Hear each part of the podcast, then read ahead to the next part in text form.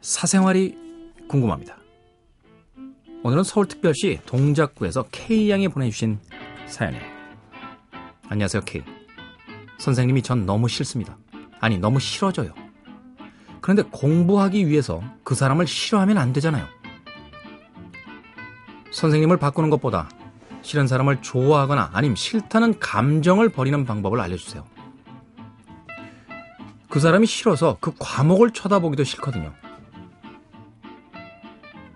사춘기 애도 아니고 정말 어떻게 해야 할지 모르겠습니다. 한 달 동안 계속되고 있어요. 야, 이건 난해한 사연이네요. 물론 저희가 사연을 좀 앞뒤를 잘라서 소개해드리긴 했습니다만 학생은 아니신 것 같아요. 무슨 자격증 공부하시는 것 같은데 학원을 바꾸시면 안 되나요? 간단한 문제가 아니기 때문에 저에게 이런 사연을 보내셨겠죠. 과정이 힘들 때는요, 어, 결과를 생각하는 게 가장 좋습니다. 결과. 목적. 단순하게 이런 거죠. 빨리 합격해야, 네. 벗어날 거잖아요. 이 자리에서. 지금 합격 못하면 또 봐야 됩니다. 네. 학교 공부 지겹다라고 하는데, 지겨워서 안 하면요, 재수, 삼수하면서 그 공부를 또 해야 돼요. 저 재수할 때 거의 미쳐버리는 줄 알았어요. 과정이 힘들 땐 목표를 생각하는 것밖엔 방법이 없어요. 피할 수 있다면 아마 피하셨을 텐데 피할 수 없기 때문에 아마 네. 어쩔 수 없이 이 선생님과 공부를 하고 계신 것 같아요. 이게 뾰족한 대답이 되나요? 뾰족한 대답이 아니잖아요. 이건. 이거 어렵다. 어려워. 난 어떻게 했지? 선생님이 마음에 안 들 때 그 과목. 재수생이신가? 응? 사춘기 애도 아니고 하시는 거 보니까 이제 15살, 10살은 넘어갔다는 얘기인가? 음.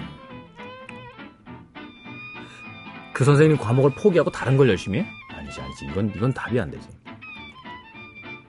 우리는 왜 그 과목과 그 과목의 선생님을 동일시하게 될까요? 이제 학교에서의 고등학 중고등학교 때의 영향 때문이긴 한데 과목은 그냥 과목이죠. 네.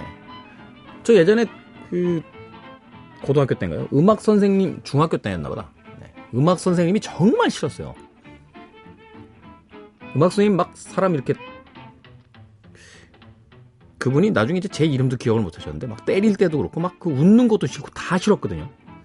그래서 음악 과목을 정말 너무너무 싫어했던 것 같아요. 근데 생각해보니, 음악이 무슨 죄가 있습니까? 네? 그 선생님이 음악도 아니고. 그래서 그 해에 그 음악 시험을 굉장히 망쳤던 기억이 나는데요. 똑같은 짓을 되풀이하지 마세요, K양. 네. 사람을 보지 마시고, 그, 아, 이것도 뻔한 얘기야, 뻔해. 뭐 방법이 없나? 어떻게? 이 선생님 어디로 딴 데로 보낼 수 있는 방법이 없나? 전출을 보내고 막 이런 거? 아는 분 중에 힘 있는 분 좀 없어요, 생선작가? 에? 없어요? 거기만 홍대에서 그냥 오직 음악만? 오직 음악? 알았어요.